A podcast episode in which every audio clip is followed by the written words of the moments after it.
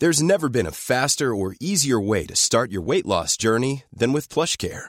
PlushCare accepts most insurance plans and gives you online access to board-certified physicians who can prescribe FDA-approved weight loss medications like Wigovi and Zepbound for those who qualify. Take charge of your health and speak with a board-certified physician about a weight loss plan that's right for you.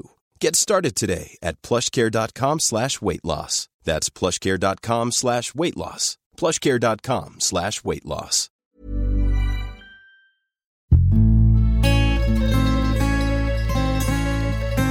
Die Weinwirtschaft.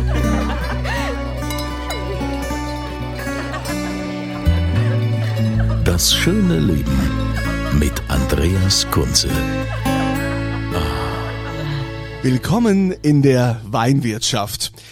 Auch heute nehme ich euch wieder mit in ein Anbaugebiet bei uns in Deutschland. Das ist ja das, ich habe mich ja darauf spezialisiert. Ich es ist meine Mission, dass ich zeigen möchte, wie großartig deutsche Weine sind, was wir für tolle Winzer im Land haben. Und deshalb kriegt ihr dann auch immer wieder Tipps von mir. Diesmal bin ich im Rheingau gelandet, in Hochheim am Main. Und da ist das Weingut Künstler. Und jetzt freue ich mich auf den Gunther Künstler, der bei all dem Stress, den er hier hat, äh, tatsächlich Zeit für mich gefunden hat. Hallo Gunther. Hallo Andreas.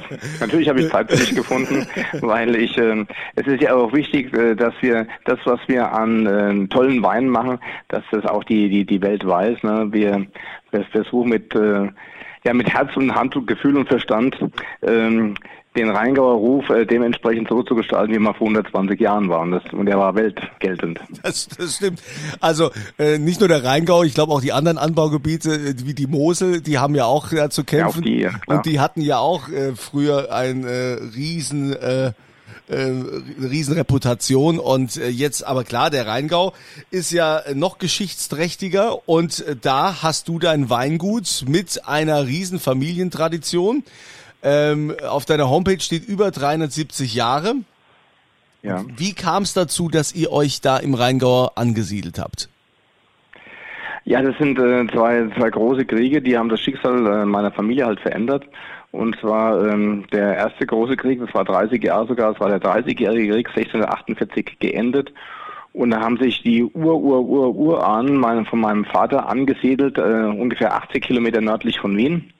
Das ist äh, äh, ja heute im, im, im, im derzeitigen Tschechien. Das war früher mal äh, österreichischsprachig und nach dem Zweiten Weltkrieg, also das zweite große Ereignis, da wurden halt die äh, deutsch sprechenden oder österreichisch sprechenden Leute, die wurden halt äh, die wurden vertrieben und da waren halt auch äh, die Familie meines Vaters mit dabei. Das war eine komplett deutsch sprechende Region.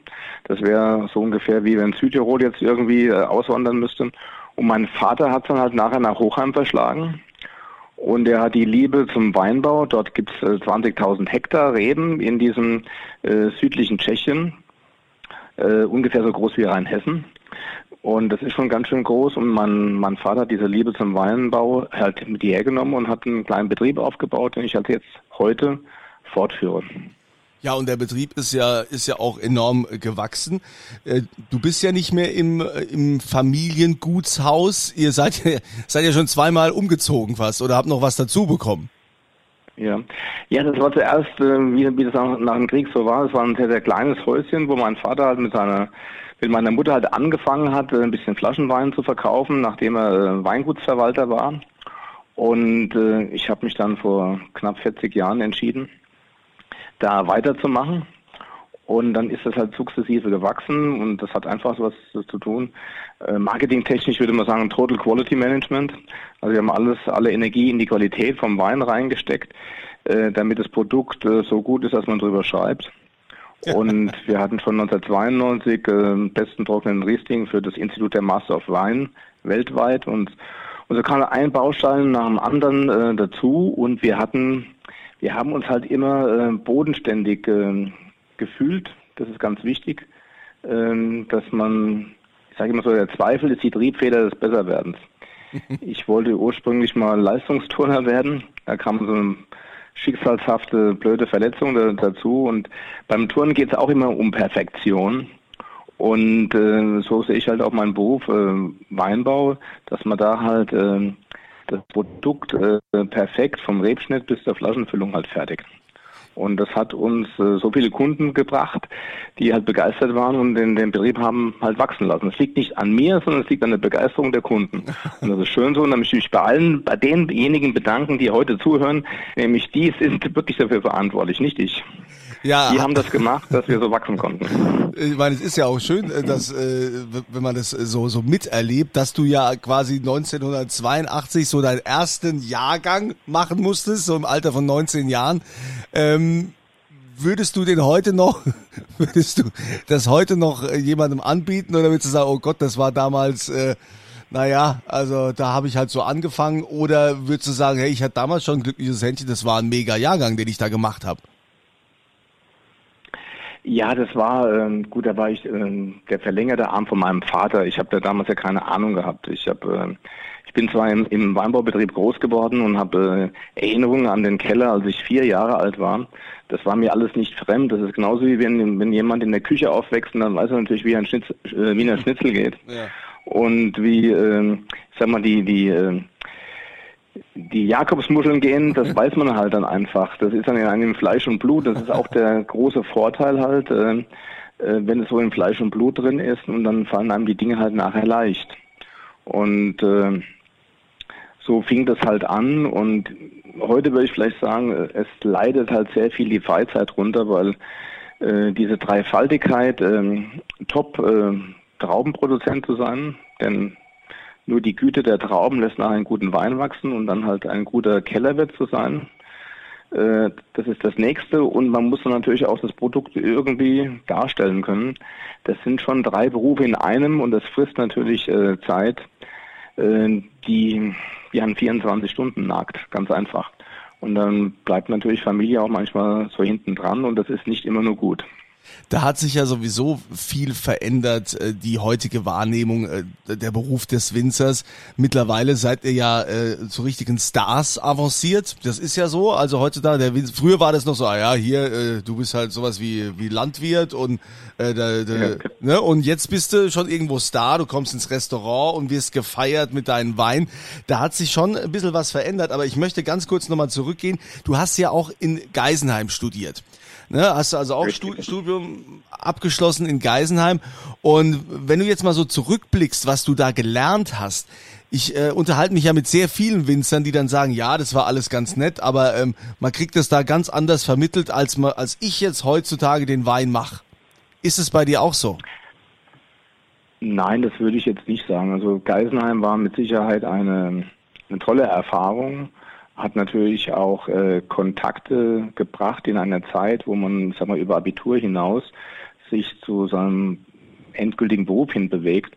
Und man ist total aufnahmefähig äh, für, für viele, viele Eindrücke. Und das war eine klasse Zeit.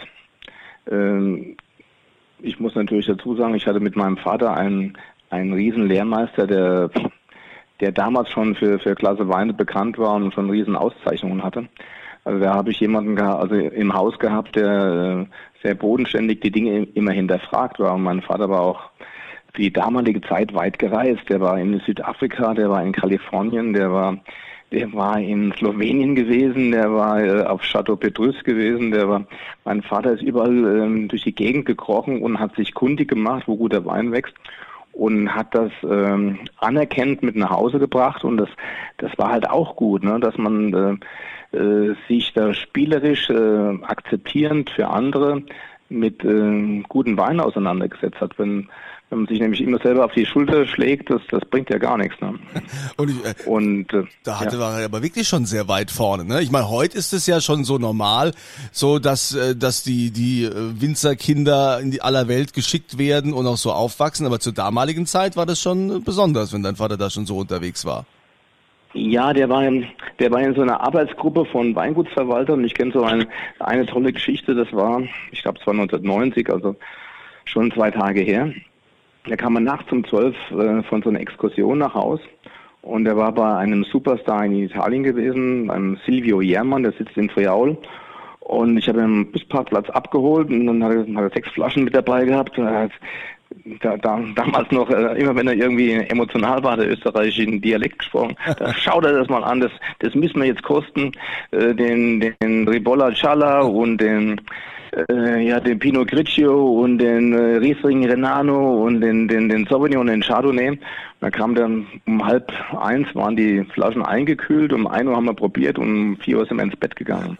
Der hat also, äh, ja, der, der, der hat, äh, der hat es gelebt. Ne? Das war Herzschlag äh, ist der Takt und äh, das war natürlich total prägend für mich, was auch halt noch prägend war. Ich habe nachher nochmal ein berufsbegleitendes Studium gemacht in, in Mainz als Wirtschaftsingenieur und das war halt dann, hat man den Weinbau auch noch von der, von der Vogelsperspektive betrachtet und nicht nur aus der Froschperspektive. Ja. Und das hat einem auch noch weitergebracht. Ne? Das war schon, waren schon wilde Zeiten, und ich glaube, ich habe dann so einen 36-Stunden-Tag gelebt, aber nur 24 Stunden gehabt. Ja, das äh, muss man auch können. Aber da hat's ja wahrscheinlich als äh, mit, mit deiner Körperstatur ja auch wahrscheinlich gute Gene. Ne? Wenn wir fast der Turner werden können, dann hast du wahrscheinlich auch eine gute Ausdauer. Ja, das äh, ich habe auch ein, eine ähnliche Vaterfigur gehabt als Trainer. Und äh, das das war, war schon gut. Also die Disziplin lernt man dann. Disziplin, Durchhaltevermögen und äh, Selbstzweifel. Ne? Ja, das ist ja immer so der das Punkt, ne, was, was man immer so sagt. Ne? Also äh, Talent allein nützt einem ja nichts, ne? wenn, nee. wenn, wenn nicht die nötige Disziplin auch noch dabei ist. Ich, das ist, glaube ich, in allen Berufen so. Und ich, ob das jetzt ein, ein guter Zahnarzt, ein guter Rechtsanwalt oder ein guter Moderator ist, so wie du, äh, ihr, ihr, ihr, wir müssen alle irgendwie äh, so ein bisschen äh, Durchhaltevermögen haben. Ja, und uns immer wieder selbst in den Hintern treten, so, ne? So, um uns zu motivieren. War das auch, war das jetzt auch richtig gut oder äh, haben wir noch eine, noch genau, eine Schippe oben drauf? Genau, muss man da nicht, ah, vielleicht müsste man noch mal, ne? Und dann, dann immer wieder Selbstzweifel. Aber gut, ich meine, äh, letztendlich nur, wenn man sich spiegelt, ähm, kann man sich auch weiterentwickeln. Und das hast du ja, äh, ich meine, zweifelsohne getan. Deine Weine sind äh, sehr begehrt. Ihr seid vor allen Dingen für euren Riesling bekannt. Ähm, wobei ihr ja auch Rotwein macht. Ja, wir machen Rotwein. Ähm, es gab so eine tolle alte Weinliste von Barry Brothers von 1896. Und äh, Hochheim war immer das Synonym für alle guten Rheinweine als Hock, weil die Königin Victoria 1845 in Hochheim war. Mhm. Hatte auch damit was zu tun, dass zur damaligen Zeit das Kleinklima viel ausschlaggebender war als, äh, ich sag mal, Kellermeisters Kunst oder Wissen, weil das war noch nicht so verbreitet.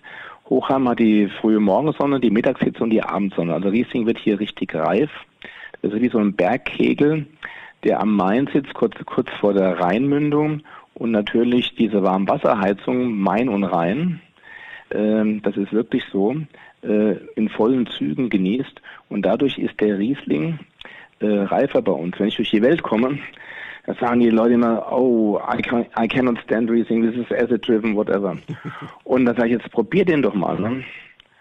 Und dann sagen die, Mensch, ich habe nie gedacht, dass Riesling so sein könnte. So fruchtig, äh, trocken, ohne zu sauer zu sein, mit einem riesen Aroma. Ich sage, ja, das ist halt Hochheim ist das Wohn-Romanée des Rieslings. Wohn-Romanée ist halt die, die Stadt in Burgund, wo halt der Pinot Noir zu Hause ist und bei uns ist halt der Riesling zu Hause. Und das heißt, äh, das dann, ist dann, ist deshalb aber auch eine, eine gute Lage für Spätburgunder. Ja, genau. Und äh, Spätburgunder und Riesling sind beides äh, Traubensorten, die halt ihre, ihre La ihren Ursprung halt so gut zur Geltung bringen und beide brauchen viel Wärme. Und auf dieser alten Weinkarte stand auch Red Hawk zu verkaufen zu einem gleichen Preis wie ein Volnay. Und wir haben eine tolle Lage, die liegt, die schaut schon auf den Mainzer Dom, liegt aber noch am Main wie so ein kleiner Cordon und äh, heißt Reichestal in unserer Sprache, in der deutschen. Na, was ist das? Na, aber wenn du sagst äh, Valerich oder Rich Valley und dann kommt es dann doch irgendwie rüber, dass das äh, ja sehr beschenkt ist an Kleinklima, an Boden, an Wärme, an Hitze. Und wir hatten jetzt schon mehrfach ähm, bei vielen Verkostungen Platz 1 ähm, von einem Hoteljournal äh, deutschlandweit 120 große Gewächse verkostet, hatten aber auch schon ähm, Platz 1 nach zehn Jahren. Also die Weine sind auch toll haltbar. Und äh, Hochheim liegt aufgrund dieses Bergkegels, das hat ja auch einen Grund, warum das ein Bergkegel wurde, und zwar ist das ausgewaschen worden von, von den Wellen eines Meeres, das mhm. vor 20 Millionen Jahren halt Hochheim äh, umtobt hat. Und dort wird auf kurzer Distanz von einem Meer gibt es große Verwerfungen. Wir haben sehr heterogene äh, Böden. Das heißt, wir haben neben dem Pinot Noir als Top-Standort äh, und den Riesling natürlich haben wir auch einen Kalkboden, der seinesgleichen sucht. Da haben die Kelten vor zweieinhalbtausend Jahren äh, schon Kalk abgebaut und dort bauen wir im Osten von Hochheim Chardonnay an. Denn der Chardonnay und äh, der Kalkboden, die haben eine Liebesaffäre, lebenslang. Die Champagne hat Kalk, Chablis hat Kalk, das Burgund hat Kalk und dort äh, äh, ist es einfach so, dass dieser Prinz der Rebsorten, für mich ist König ist der Riesling, Königin ist der Pinot Noir oder Spätburgunder und der Prinz der Rebsorten, der Chardonnay, gedeiht bei uns halt auch sehr, sehr gut. Zwar auf einer kleinen Fläche, aber sehr, äh, sehr individuell, sehr speziell und sehr authentisch. Wir lernen hier ja auch immer in diesem Podcast und äh, natürlich von euch Winzern und äh, allen äh, Weinexperten. Äh, jetzt hast du auch einen Weißwein in deinem Portfolio. Ähm, ich weiß nicht, ob ich es richtig ausspreche. Alvarino oder Alvarino oder ja. was ist das ja. für ein Wein? Ja, das ist äh, spannend, ne? wenn ja. man also diese beiden Silben auseinanderzieht ähm, und äh, spricht es auf Spanisch aus, also Alba Rinho, Alba weiß. Re, äh, Regno, Renus ist der Rhein auf Lateinisch. Und übersetzt heißt es die kleine Weiße vom Rhein, die kleine weiße Rebsorte vom Rhein. Und diese Rebsorte wurde im 11., 12. Jahrhundert, wurde im Rheintal angebaut. Mhm. Über den Jakobsweg wurde die nach San Giacomo di Compostela gebracht von den Mönchen und hat dann dort in Nordspanien und im Norden Portugals seine, ihre Verbreitung gefunden als Albarino in Galicien und als Alvarinho in Monzao. Mhm. Und äh, diese Rebsorte ist sehr kleinbärig, dickschalig und hat dann diesen enormen Regenfällen in Nordspanien, Nordportugal standgehalten, hat sich dort genetisch über die letzten 800 Jahre halt durchgesetzt und ist ein, Bestand, ein großer Bestandteil des Vino Verde und ist eine, eine große Rebsorte für Weißwein. Und das habe ich einem Freund erzählt, der ein Fünf-Sterne-Ressort äh, leitet. Das ist ein Österreicher.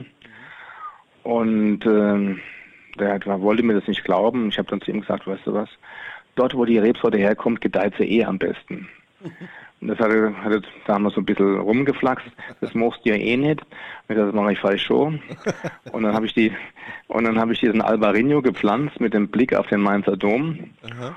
Und die ersten, die ersten 120 Flaschen habe ich auch nach Portugal verkauft. Die waren nämlich so begeistert bei einer Blindprobe, dass sie gemeint haben, das ist eine neue Entdeckung in Monsau, dabei war es der Künstler aus Hochhang. Sensationell. ja, so war es, ja. Und äh, ist das eigentlich eine heimische Rebsorte? Nur diese Beweise fehlen natürlich, weil diese dieser schreckliche 30-jährige Krieg hat natürlich viele Quellen vernichtet, also viele Schriften. Ähm, hier, es gab ja viele Schlachten, die Schlacht von Höchst und so weiter und so fort, wo äh, auch die Schweden haben im, im Rheingau äh, gewütet und da wurden natürlich auch dann Unikate an Quellen, die wurden halt vernichtet. Ähm, so dass halt äh, diese Sage, dass dieser Alvarinho, von uns aus dorthin getragen wurde, die gibt es aber noch äh, durch die mündliche Überlieferung. Ist denn jetzt von der G Geschichte her, wenn, wenn man sich den Rheingau jetzt mal anschaut, du hast ja vorhin gesagt, dass ähm, die im Ausland auch ganz begeistert sind, wenn die jetzt den Riesling äh, trinken, äh, also ja. dein Riesling, gerade wegen äh, Hochheimer Hölle ging es darum, ja? Haben wir Hochheimer ja, Hölle genau, genau, genau, genau. Und genau. Äh, wo also gar nicht so die Säure ist. Das war aber doch auch mal anders, oder? Der, der Rheingau hatte doch immer zu kämpfen mit äh, mit dem Thema, hey, ihr, ihr habt so euer, euer Sauerbrüh, wie die Leute immer so gesagt haben. Ja, die, ich meine, diese Geschichte ist jetzt ähm, die ist jetzt sehr kurz im Vergleich. Also für unser Leben ist es lang, weil sie war nämlich Anfang der 70er Jahre. Mhm. Die 70er Jahre, die waren ja relativ kühl. Heute sprechen wir von der Klimaerwärmung. Aber wenn man so in die alten Weinlisten reinschaut, also ich habe also Weinlisten, Da kostet eine Hochheimer Domliche so viel wie ein Le Montrachet. Mm. Ein Erbacher Marco Brunn ist vielleicht sogar noch teurer. Ähm, es gibt Listen, da kostet ein Rüdesheimer äh, Hinterhaus oder ein Rüdesheimer Bergrottland, auch, auch unter Hock, kostet doppelt so viel wie doppelt so viel wie ein Chateau Margaux. Das würde unter den heutigen Bedingungen heißen, dass eine Flasche Rüdesheimer Bergrottland, großes Gewächs, kostet 800 Euro und Chateau Margaux kostet 400. Mhm. Da würde jeder sagen, sag mal, spinnst du? äh, diese Wirren des äh, Ersten und des Zweiten Weltkrieges haben nicht nur zum Imageverlust beigetragen äh, der Deutschen, sondern haben natürlich auch ähm, strukturell wahnsinnig verändert, weil das ähm, strukturell heißt das, ähm, ein großes Absatzgebiet von Rheingauer Wein war natürlich nicht nur England gewesen und das war dann der, der, der, ja, der Intimfeind über diese zwei Kriege, sondern auch ähm, in Ostpreußen, Westpreußen, in Pommern gab es diese großen ähm, Bauernhöfe, Junker, äh, Adelige, die haben im Winter haben die Skat gespielt und haben Rheingauer Riesling getrunken. Dieses Land gab es aber nicht mehr. Die Leute wurden in alle Herren Länder, auch nach Deutschland verteilt oder sind ausgewandert. Und es gab nicht mehr diese, auch nicht mehr diese gute Küche, die es, äh, wo wir auch eine Renaissance haben. Die schönen Restaurateurs, die wir jetzt äh, heute in Deutschland feiern, tolle deutsche Köche, die die äh, viele Rezepte wieder von früher aufleben lassen, die neu interpretieren, die die äh, nach, Fra äh, nach Frankreich schauen und trotzdem ihre eigene Küche machen. Und äh, es gab eine sehr, sehr gute Küche in Deutschland. Nur wurde die halt äh, einfach ersetzt, weil elementare Bedürfnisse. Äh, die Leute wollten einfach nur satt werden. Die wollten nicht nur gut gegessen haben, sondern die wollten einfach nur satt werden. Das haben die beiden Kriege ausgelöst. Und dadurch war auch das Fine Dining, was es früher mal gab in Deutschland, natürlich für eine begrenzte äh, äh, Bevölkerungsschicht, das wurde auch ausgelöscht. Und was war? Äh, diejenigen, die sich leisten konnten, die haben dann, weil sich der deutsche Wein dann auch, auch verändert hatte. Äh, nach dem Zweiten Weltkrieg äh, gab es die Möglichkeit, Wein steril abzufüllen. Äh, vorher gab es das nicht. Vorher gab es auch keine steril abgefüllten Säfte. Entweder waren sie frisch oder sie waren verdorben. Jetzt haben die Salzfilterwerke Bad Kreuznach, ich mache also keine Werbung für die jetzt, die haben 1945, also zeitgleich mit dem Ende des Krieges, die sterile Abfüllung entdeckt. Das heißt, sie konnten einen sterilen Traubensaft machen, haben den dem Wein dazugegeben und haben einen süßen Wein gemacht, haben einen, diesen Wein einen Auslese-Nimbus suggeriert und haben den zu billigen Preisen verkauft. Mhm. So um einfach den Bedürfnissen der Bevölkerung nach dem Zweiten Weltkrieg Rechnung zu tragen. Was kam jetzt? Diejenigen, die sich also, äh, ich sag mal, einen gehobenen, eine, die eine Seescholle, Finkenwerder Art ge gegessen haben, mhm. oder ein Heilboot oder sonst, wie sich das leisten konnten, die haben gesagt, was, jetzt trinke ich süßen deutschen Wein, will ich nicht. Die sind nach Chablis abgewandert, die sind äh, an die Loire abgewandert, die sind ins Burgund abgewandert, die sind ins Elsass abgewandert und haben keinen deutschen Wein mehr getrunken. Und das gab dann die Welle, deutscher Wein ist süß und billig in den 60er, 70er Jahren. Hm. Und äh, das hat natürlich zum Niedergang des hochwertigen Weines geführt und es gab zwei äh, Ernteereignisse die eine Renaissance äh, bewirkt haben. Und zwar war das ein, einmal der Jahrgang 82 und der Jahrgang 83. Das waren nach ganz ernteschwachen Jahrgängen 78, 79, 80, 81, da gab es kaum was. In diesen Jahren kamen französische und italienische Weine un, in Unmengen auf den Markt. Die ganzen italienischen Pizzerien haben auf einmal viel Wein verkauft, gab keinen deutschen Wein. Die deutschen Winzer haben sich keine Gedanken gemacht, wir verkaufen sowieso unsere Sachen. Und dann gab es Rekordernten zweimal hintereinander. Auf einmal wurde das Marketing im Weinbau entdeckt. Es wurde trockener Wein produziert, der am Anfang, ich sage jetzt mal so, lala war und sich aber nachher immer weiter entwickelt hatte.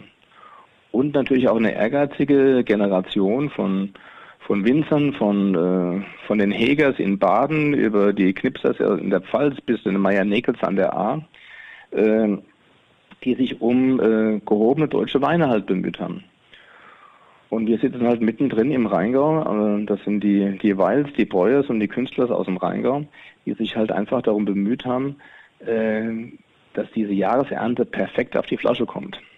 Ein, ein ganz neuer Ehrgeiz. Andere Leute, die äh, auch 40 Jahre nach dem Krieg dann auch gesetzter waren, sich auch eine gute Flasche Wein leisten konnten und wollten und auch eine, Gott sei Dank, auch eine Offenheit von deutschen Kunden für das, was äh, in unserem, ja, in unserem Fleiß halt drin steckt.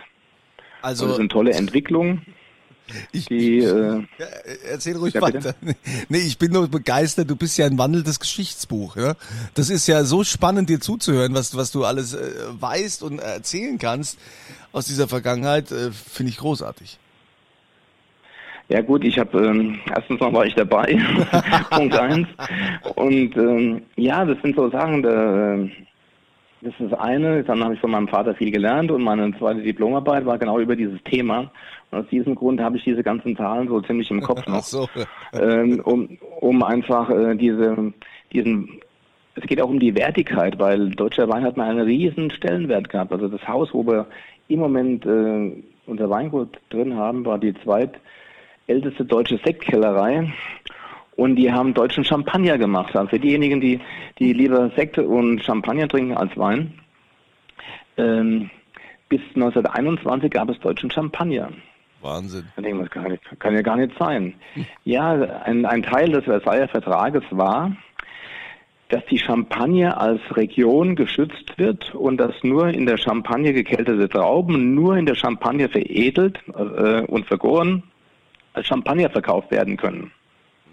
Vorher hatte man äh, Champagner-Grundweine kaufen können, hat die nach Deutschland verbracht, hat die äh, mit 24 Gramm äh, Zucker pro Flasche versetzt, hat eine Flaschengärung gemacht, hat 6 Bar Druck in der Flasche gehabt und dieses Haus hatte dann äh, von 8 Millionen, das hieß damals Burgev, Burgev Grün war eine Marke, wo es zwei Millionen deutschen Champagners gab. Und die haben beliefert wen?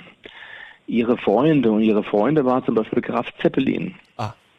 Und der, der hatte dann, der hatte einen Burger im Luftschiff ausgeschenkt. Dann sind die über New York geschwebt und haben dann halt deutschen Champagner äh, getrunken. Wahnsinn. Und, und so gibt's halt Dinge, die uns halt heute verschlossen sind und wo man sagt, das kann ja gar nicht sein. Nee, es war so.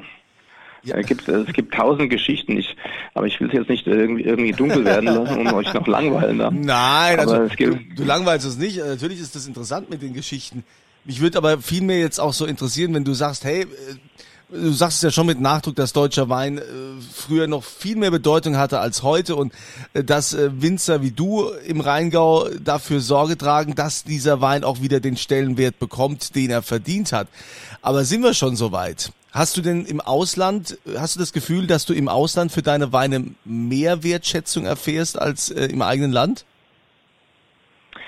Ähm, nein, ich würde sagen, die, die, die, ähm, das ist insgesamt eine, ein parallel steigendes Niveau der Anerkennung. Und wir haben mit Sicherheit äh, viele, die, die noch mehr Wissen im Detail haben über die Möglichkeiten des deutschen Weines als ich, die das zu schätzen wissen wenn man da halt äh, mit, äh, mit viel Akribie Trauben anbaut und die zu guten Wein werden lässt, dass das lange lagern kann und wunderbar reifen kann, liegt auch daran, dass wir ein, in Deutschland ein tolles Kleinklima haben. Ich will es mal so sagen, also geografisch. Äh, das schöne Golde, goldische Mainz liegt am 50. Breitengrad. Mhm. Die Hochhammerhölle auch. Schloss Johannesberg liegt auch am 50. Breitengrad. Chabarowsk in Sibirien und Winnipeg in Kanada liegen auch am 50. Breitengrad. Da geht aber mit Weinbau gar nichts. Warum? Ja, ist so, weil da ganz die, die kalten äh, Winde von der Arktis kommen dann zack, zack dahin. Wir haben den Einfluss vom Golfstrom. Wir haben die deutschen Mittelgebirge, die wie eine Kaltluftbremse sind von angefangen vom, vom Harz über Rothaargebirge, über Knüll, über, über den Taunus, über den Spessart, wie auch immer. Wir haben eine niedrige Meereshöhe, wir haben die Flussnähe und ausschließlich nach Süden geneigte Weinberge. Und was wir noch haben, was viele andere nicht haben, ist der große Vorteil des Nordens. Und der ist Sonnenlicht. Wir haben viel länger Licht mhm. als viele andere Regionen. Zum Beispiel am Äquator ist kein Weinbau möglich, außer mit vielen, vielen Hilfestellungen, die ich jetzt nicht erklären möchte. Nein. Ja, am Äquator ist natürlich warm. Ja. Aber in Singapur oder in Nairobi gibt es keinen Wein natürlich gewachsen. Warum? Weil die Lichtmenge, wenn die Sonne geht morgens um 6 Uhr auf, um 6 Uhr abends unter und es geht zack, die Lichtmenge reicht nicht. Hm. Und umso weiter man in den Norden kommt, umso mehr Licht gibt es, natürlich auch im Süden. Aber wir haben im Norden äh, eine größere Landmasse. Das heißt, wir haben wir haben es dann wärmer, weil das Meer natürlich kühlt. Und äh, durch dieses längere Licht sind so Rebsorten wie Riesling unheimlich prädestiniert. Die brauchen eine lange Reife und, und brauchen moderate Temperaturen, keine übertriebene Hitze. Und deshalb kann Riesling sein Aroma, ich will es mal übertragen, Walderdbeere, Gewächshauserdbeere, äh, kann Riesling sein Aroma im hohen Norden voll zur Geltung bringen. Hm. Und wir haben, wir in Deutschland haben die höchste Rieslingdichte in der Welt, generell. Und der Rheingau hat jetzt mit 80 Prozent Riesling die größte, äh, den größten prozentualen Anteil überhaupt in der Welt mit 80 Prozent. Und daher ist es eigentlich ein riesen Standortvorteil, wo es dann immer heißt, ja, im, im hohen Norden kannst du keinen Wein machen. Nein, äh, man kann auf prädestinierten Standorten super Wein machen. Nur man muss halt auch noch wissen, äh, wie und wir, wir machen alles äh, ohne Glyphosat, äh, wir, wir spritzen keine Unkrautmittel mehr seit 1992 und wir versuchen, der Umwelt ganz nahe zu sein, um mit Überzeugung, ich sage mal in der Rhein-Main-Region, Unkraut zu rupfen, damit wir gesunden Wein in ein tolles Glas reinfüllen, damit es bekömmlich ist, schmeckt, Spaß macht und Freude äh, bereitet. Ja, und das möchten wir auf jeden Fall ja jetzt auch tun. Wir möchten deinen Wein auch probieren.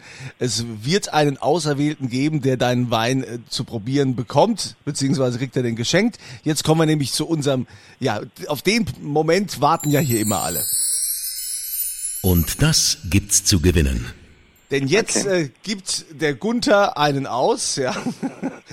ähm, einen speziellen Wein oder irgendwas, wo du sagst, ja, den würde ich gerne verlosen. Was hättest du da? Also wir haben eine, also äh, wir haben zwar schon so eine, eine Armada an sehr, sehr guten Lagen, aber innerhalb dieser guten Lagen ist die Hochhammer Hölle ähm, halt schon der Wein, der auch unwahrscheinlich lange hält und auch uns schon über Jahrzehnte viel Freude bereitet hat bei wie viel Prämierungen und Auszeichnungen. davon gibt es eine tolle Magnumflasche, also 1,5 Liter. Man kann schon ruhig mal die Familie am Sonntagmittag dazu einladen, wenn man die Flasche dann mal entkorkt. und, und die stelle ich dann zur Verfügung. Das wird dann der Jahrgang äh, 2018 sein und der ist jetzt genau reif zum Trinken und der macht riesig Spaß. Ja, super. Vielen Dank, lieber Gunther. Also, natürlich kriegt ihr das auch nur, wenn ihr die Frage richtig beantwortet, nämlich an welcher Hochschule hat denn der Gunther Künstler Weinbau studiert?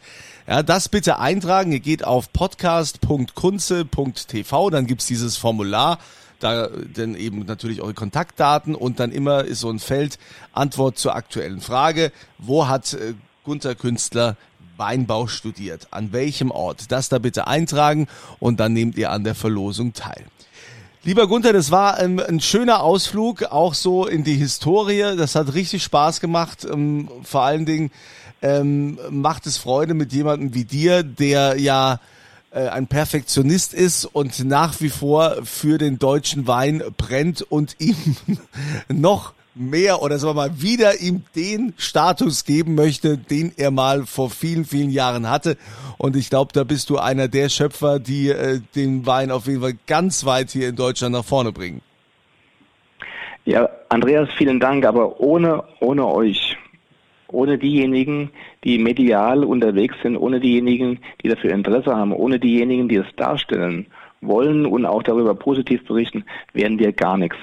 Und dafür möchte ich mich ganz herzlich bei dir bedanken und bei all denjenigen, die zuhören und die Spaß an unseren Sachen haben werden. An unseren Wein, das ist nämlich, ja, ähm, das ist schon eine eingefangene äh, Arbeit, Sonnenschein, das ist Philosophie, das ist, äh, das ist natürlich auch Schweiß, ohne dass es stinkt, sondern es riecht richtig gut. Und äh, das, äh, es soll ja Die Römer haben ja immer gesagt, äh, vinum corpore humanum letificat, also der Wein erfreut das Menschenherz. Und in Maßen genossen ist es ja auch erwiesenermaßen äh, gesünder als abstinent zu sein. Und äh, deshalb äh, mit, mit sportlichen Grüßen äh, viele Glückwünsche an denjenigen, der nachher die, die Rieslingflasche gewinnen wird. Und vielen Dank nochmal speziell an dich, dass du das äh, so medial rüberbringst. Das, das finde ich große Klasse. Ja, also es hat mich sehr gefreut. Ich danke dir vielmals, Gunther, und äh, ähm, so ein Künstlerwein ist auch einfach was Besonderes. Ich darf das sagen. Ich habe schon einige äh, Flaschen davon trinken dürfen und genießen dürfen und man kann gar nicht genug davon bekommen. Und äh, ich kann auch nur sagen, wer mal so einen Künstlerwein probiert hat im Leben, der weiß, äh, da das, also wer auch schon andere Dinge probiert hat und dann den Künstlerwein, der weiß dann schon, was da der Unterschied ist. Also, dann, lieber okay. Gunther, ich danke dir für deine Zeit. Ich äh, wünsche dir weiterhin viel Erfolg bei deinem Schaffen. Und äh, euch sage ich danke, dass ihr wieder eingeschaltet habt und bis zum nächsten Mal. Ich wünsche euch alles Gute und immer volle Gläser. Die Weinwirtschaft.